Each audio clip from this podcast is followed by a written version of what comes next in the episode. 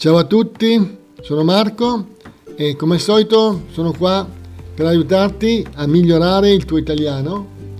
Mi puoi trovare su Italiano per Stranieri con Marco.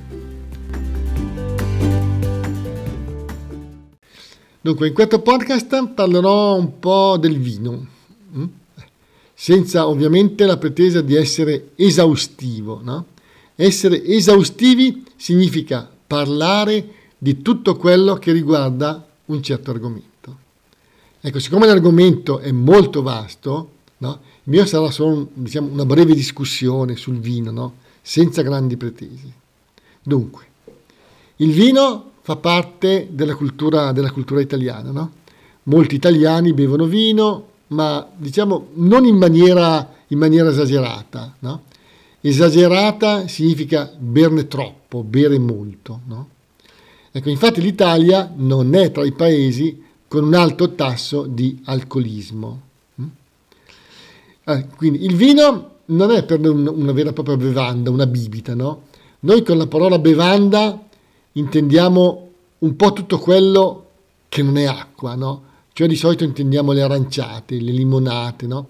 Insomma, le cose da bere a base di acqua, no? Ecco, ma cominciamo a domandarci alcune cose, no? Ma chi ha inventato il vino? Dunque, il vino è stato inventato ovviamente dagli italiani. No, questa volta no. Gli italiani non c'entrano niente con il vino, no? Il vino non è un'invenzione, diciamo così, dell'Italia, no? Ecco, si potrebbe anche pensare che il vino non è stato inventato di proposito, no? Di proposito significa con uno studio, no? Come una vera invenzione, no? Infatti alcuni ritengono che sia stato inventato per caso, no? Magari qualcuno, no? Ha dimenticato dell'uva in un recipiente e che è fermentata, no? Fermentare significa diventare anche come un po' un liquido, no? E cambiare le caratteristiche e anche il sapore, no? Comunque non sappiamo come sia successo, ma sappiamo probabilmente dove, no? In India, a quanto pare, o comunque in Oriente. Ma come al solito, dunque, partiamo da lontano, no? Dunque, la vite è una pianta che sulla terra esiste, da quanto pare, da milioni di anni, no? Oltre 2 milioni di anni fa sulla terra c'era già questa pianticella, no? Che però nel corso dei millenni si è, diciamo, spostata, no? Ha cambiato luogo in base al clima e alle temperature delle varie zone. Per sua natura la vite non cresce dove il clima è troppo freddo, no? Ecco, comunque a quanto pare già gli uomini che non coltivavano l'uva, diciamo, no? Facevano probabilmente il vino, no? Con l'uva che cresceva spontaneamente, che cresceva da sola, senza che nessuno la coltivasse, no? Ok. Dunque, come detto, dall'India già in tempi antichi il vino, diciamo così, si diffonde in Medio Oriente, no? E poi in tutto il Mediterraneo, no? Però un vero passo avanti nella coltivazione della vite, no? E nella produzione, no? Avviene probabilmente in Armenia, in Mesopotamia, no? Sempre in Medio Oriente. Qui si hanno testimonianze, no? Testimonianze sono le prove che qualcosa è avvenuto, no? In base a quello che si trova magari negli scavi archeologici, no? Ecco, della produzione su larga scala. Larga scala vuol dire in grande quantità, no? Larga scala si dice, no? Ecco, in Armenia ci sono prove di produzione del vino del 4100 avanti Cristo, quindi più di 6.000 anni fa, no? Sono stati trovati in una grotta, no? Gli attrezzi, diciamo, no? Per produrre il vino. L'uomo già da qualche millennio era diventato agricoltore, non era più solo un cacciatore, raccoglitore, no? I cacciatori raccoglitori mangiavano solo carne della caccia e i frutti degli alberi, no? Ok. Ecco, si trovano poi prove di produzione di vari tipi di vini nella civiltà egizia, no? Ma poi anche al tempo dei Greci e dei Romani il vino era diffuso, no? I Romani avevano imparato a produrre il vino dagli Etruschi, no? Un antico popolo dell'Italia, e dai Greci ovviamente, no? Ma com'era questo vino, no? Era uguale al nostro? Ecco, Alberto Angela in uno dei suoi libri ci dice che il vino dei Romani era molto forte, alcolico, no? E per questo veniva spesso allungato con l'acqua. Diciamocelo, probabilmente, secondo me, era meno buono di quello che oggi noi beviamo. Dunque, durante l'impero romano si beveva normalmente vino in Italia e in Europa. Ecco, le cose però cambiarono nel Medioevo. Dopo la caduta dell'impero, ecco, la coltivazione della vite diminuì molto, un po' in tutta Italia, no? Oltretutto, nelle zone occupate dagli arabi e dall'impero musulmano, la coltivazione del vino venne quasi abbandonata, perché il Corano non permetteva, come del resto oggi, di bere alcolici. Però rimasero le coltivazioni nei monasteri, no? Che avevano anche bisogno di vino per celebrare le messe. Ecco, i monasteri divennero dei produttori di vino, no? Probabilmente anche i nobili avevano e producevano vino. Ma in pratica, diciamo, una vera e propria ripresa della produzione di vino pare sia avvenuta un po' dopo l'anno 1100, no? Infatti, nella Firenze del Rinascimento si beveva molto vino. Ecco, ora parliamo un attimino, un pochino, di come si produce il vino. Ecco, dunque, il vino viene prodotto...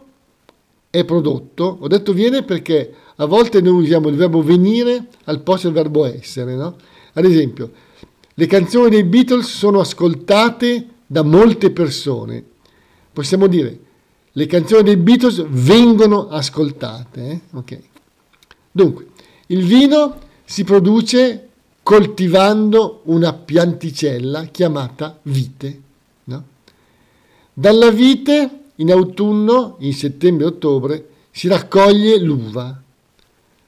L'uva è costituita da grappoli, no? I grappoli sono un insieme, no? Di acini, no? Ecco, noi quando mangiamo l'uva mangiamo gli acini, no? Ecco, i luoghi dove si coltiva l'uva si chiamano i vigneti.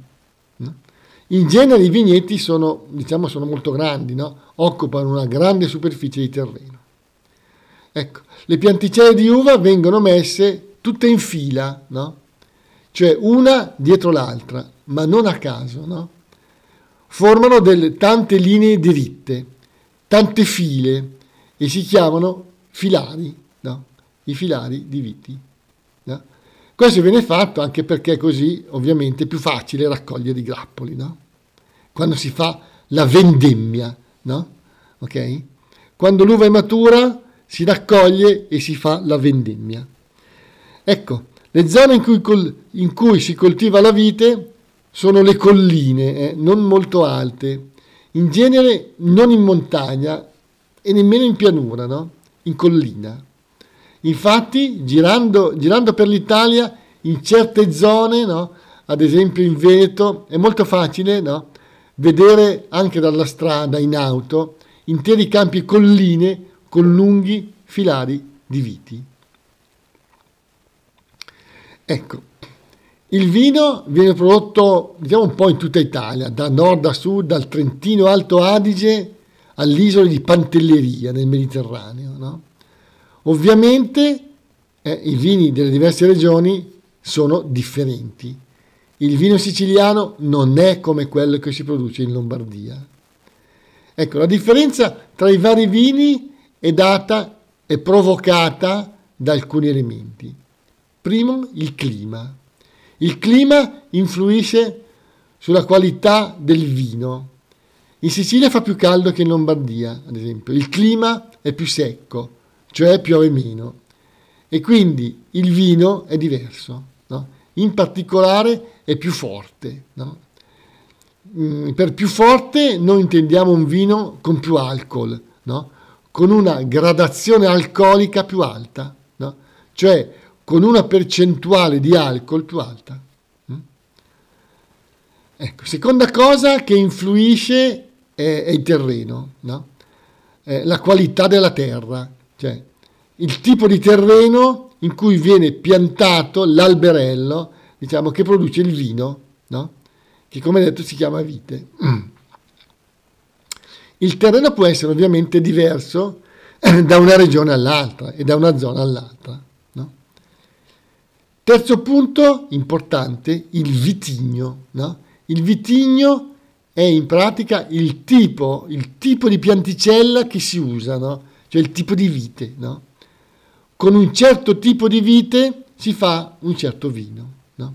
I vitigni sono quelli che hanno dei nomi, no? Ad esempio Barbera, Cabernet, Sauvignon, Brunello, molto pregiato, e vengono classificati, no? Anche in base alla zona, no? Ecco, ovviamente è molto importante anche come il vino viene prodotto, la sua maturazione, no? E il suo invecchiamento, no? Ecco, il termine maturazione si usa per indicare anche un po' per le verdure e per la frutta, no? Un pomodoro, ad esempio, è maturo quando è rosso, no? Okay? La maturazione è il periodo durante il quale il vino viene lasciato in contenitori che possono essere di vari materiali, di acciaio o di altri materiali, per alcuni mesi, no? A volte lo si lascia in botti, no? Che sono grossi contenitori di legno, a volte anche per alcuni anni. Questo perché il vino ha bisogno appunto di migliorare la sua qualità, no? Okay. Poi il vino viene messo nelle bottiglie e dopo qualche mese, no, è pronto per essere venduto. Ecco, anche quando il vino è imbottigliato può, diciamo, invecchiare, no? E può essere consumato, soprattutto se si tratta di vino rosso, anche dopo alcuni anni. Dunque, tornando alla produzione, ma dove si produce il vino? Il vino si produce ormai un po' in tutto il mondo, no? Dopo la scoperta dell'America, la coltivazione del vino è stata, diciamo, esportata nelle Americhe, sia a nord che a sud, no? Anche questa diffusione è dovuta alla diffusione del cristianesimo, no? Infatti il vino veniva inizialmente coltivato, no? Appunto per le messe, no? Poi la sua diffusione aumentò e sono stati portati nelle Americhe i vitigni europei, no? Ecco. In Sudafrica, ad esempio, la produzione di vino è incominciata più o meno nel 1600.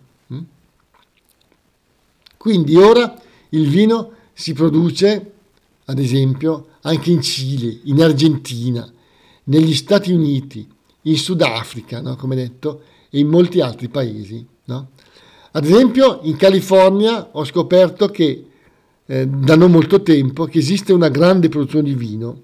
Questo grazie anche a una mia studentessa della California che è un'enologa, no? Gli enologi sono gli esperti nella produzione di vino, no? Appunto, che mi ha appunto detto che esiste una valle, la Napa Valley, a 90 km a nord-est di San Francisco, dove si produce il Cabernet Sauvignon e lo Chardonnay, no? Ecco, un'altra zona importante della California, ad esempio, è la Sonoma County, dove si produce appunto ancora lo Chardonnay. Ecco, ma per tornare un attimo in Italia, diciamo che esistono delle zone particolarmente note per la produzione di vino, no? Ne cito solo alcune, no? Cito significa citare, il verbo che si usa quando si vuole indicare magari qualcosa di particolare, no? In una discussione una persona cita magari dei dati o dei nomi importanti, ecco il verbo citare, no? Ok? Anche perché queste zone sono molte, ricordiamo che l'Italia è la più grande produttrice di vini al mondo, no? Subito dopo la Spagna abbiamo e la Francia e, come detto, anche gli Stati Uniti. Dunque, ad esempio in Piemonte, la regione del nord-ovest, ci sono le Langhe, il Monferrato, ma ce ne sono altre, no? I vitigni sono il Nebbiolo e il Barbera. In Lombardia sono famose le zone della Franciacorta, della Valtellina, dell'Oltrepo Pavese, no? Ad esempio in Emilia Romagna è molto famoso il Sangiovese, no? Ovviamente poi c'è la Toscana, con i famosissimi vini come il Chianti o il Brunello. Poi ci sono tutti i vini siciliani, molto apprezzati. E potrei continuare per un bel po', no? A citare nomi di vini e zone. Ce ne sono veramente, veramente tante. Ma non è questo, diciamo, il mio obiettivo, no? Ecco, l'obiettivo in un discorso è quello che si vuole dire, no? La cosa principale che alla fine si vuole comunicare, no? Ecco, per chi fosse interessato esiste un sito, ma cioè ne esistono diversi, no? Ecco, ma questi sono quelli che io ho visto, no? Quattro calici e Green Wine, dove esiste una mappa dell'Italia con specificati vini di ciascuna regione. Ecco, cliccando, no, sulla mappa della regione si vedono i vini di quella zona e ci sono molte spiegazioni. Ecco, un ultimo accenno lo vorrei fare all'abbinamento dei vini con quello che si mangia. Ecco, questo è abbastanza importante, nel senso che ci sono vini che sono più adatti ad essere consumati con certi cibi, no? Consumare in questo caso significa bere, no? Quando si è a tavola o si parla del vino, bere, consumare vino significa appunto bere vino, no? Ecco, ad esempio i vini rossi, no? Un po' corposi, cioè con un sapore un po' forte, no? Devono essere consumati con piatti di carne, magari alla griglia, no? O con i formaggi, no? Mentre i vini un po' più leggeri vanno bene con le zuppe, le minestre, le lasagne, no? E con carni magari di maiale, no? Ecco, i vini bianchi, un po' corposi, vanno bene con il pollo, con i formaggi, pesce e con i cibi orientali, no? I bianchi leggeri, no? I vini bianchi leggeri, diciamo, vanno bene con la pasta, con il pesce, gli antipasti e gli aperitivi, no? Ecco, poi ci sono gli spumanti, no? Che è il vino con le bollicine, no? Quelli dolci vanno bene con le torte, in generale, e con tutti i dolci. Quelli secchi, cioè non dolci, vanno bene con i risotti, con il pesce, e anche come aperitivi, no? Bene, io mi fermerei qui. Ho dato solo qualche dritta, no? Una dritta è un consiglio, no? Dare una dritta, consigliare una cosa. Bene, a questo punto, per concludere, vi racconterò un piccolo aneddoto, no? Riguardante il vino, no? Ecco. In Italia alcune persone, anziché comprare il vino già imbottigliato, no? Cioè nelle enoteche, che sono i negozi dove si vendono i vini un po' più pregiati, o nei supermercati, no? Comprano il vino sfuso, cioè il vino non nelle bottiglie, no? Okay? Ma in damigiane, no? Che sono dei contenitori di vetro molto grandi, no? E poi loro stessi mettono il vino nelle bottiglie. Ecco, per fare questo procedimento ci sono delle regole da seguire. Stagione, bottiglie di un certo tipo, tappi di qualità, no? I tappi delle bottiglie, infatti, possono essere di plastica o di sughero, no? Il sughero è la corteccia di una pianta, no? Ecco, un po' di anni fa un mio amico mi ha chiesto se anche io volevo fare questa cosa, no? Imbottigliare il vino. Dopo un po' di esitazione, non ero molto convinto, ho accettato, no? E ho comprato una damigiana di vino rosso, non ricordo che tipo di vino.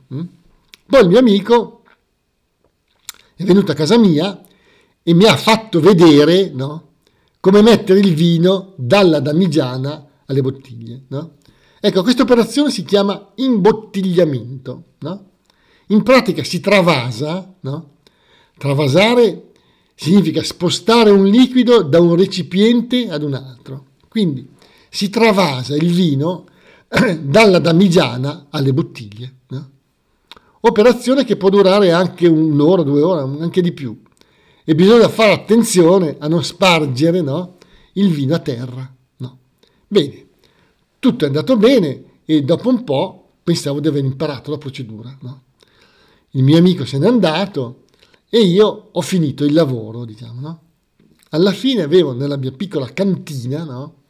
Che è nella taverna di casa mia, circa 60 bottiglie di vino, più o meno, no? Bene, per farla breve, un giorno, dopo qualche mese, eravamo a tavola. Ad un certo punto abbiamo sentito dei botti, come degli scoppi, no? Anche abbastanza forti, no? Siamo scesi in taverna a vedere un disastro. Almeno 10 bottiglie erano letteralmente esplose. I tappi erano saltati in aria e ovviamente il vino era uscito dalle bottiglie ed era finito sulle pareti e in parte sul soffitto di della taverna. Ed era vino rosso. No? Ecco, per anni ho avuto la cantina che aveva un odore di vino come fosse stata una cantina sociale. Le cantine sociali sono quei luoghi dove i produttori di vino portano il loro prodotto da vendere in grandi quantità. Secondo il mio amico io avevo sbagliato a mettere i tappi, non avevo seguito la giusta procedura, no? Non avevo messo bene una certa gabbietta, no? Che è una cordicella di metallo come quella che c'è sulle bottiglie di spumante, no? Che serve a tenere il tappo. Secondo lui, se io avessi seguito bene le sue indicazioni, non sarebbe successo nulla. Bene, da quella volta compro sempre il vino al supermercato o raramente in un'enoteca della mia città. Lo compro a volte anche in un negozio dove vendono il vino, però lo imbottigliano loro. Io trasporto solo le bottiglie, le carico in macchina e le porto a casa. Molto meglio. Dunque, questa è solo una storiella. Concludo il mio podcast e vi saluto. Grazie a tutti. Ciao.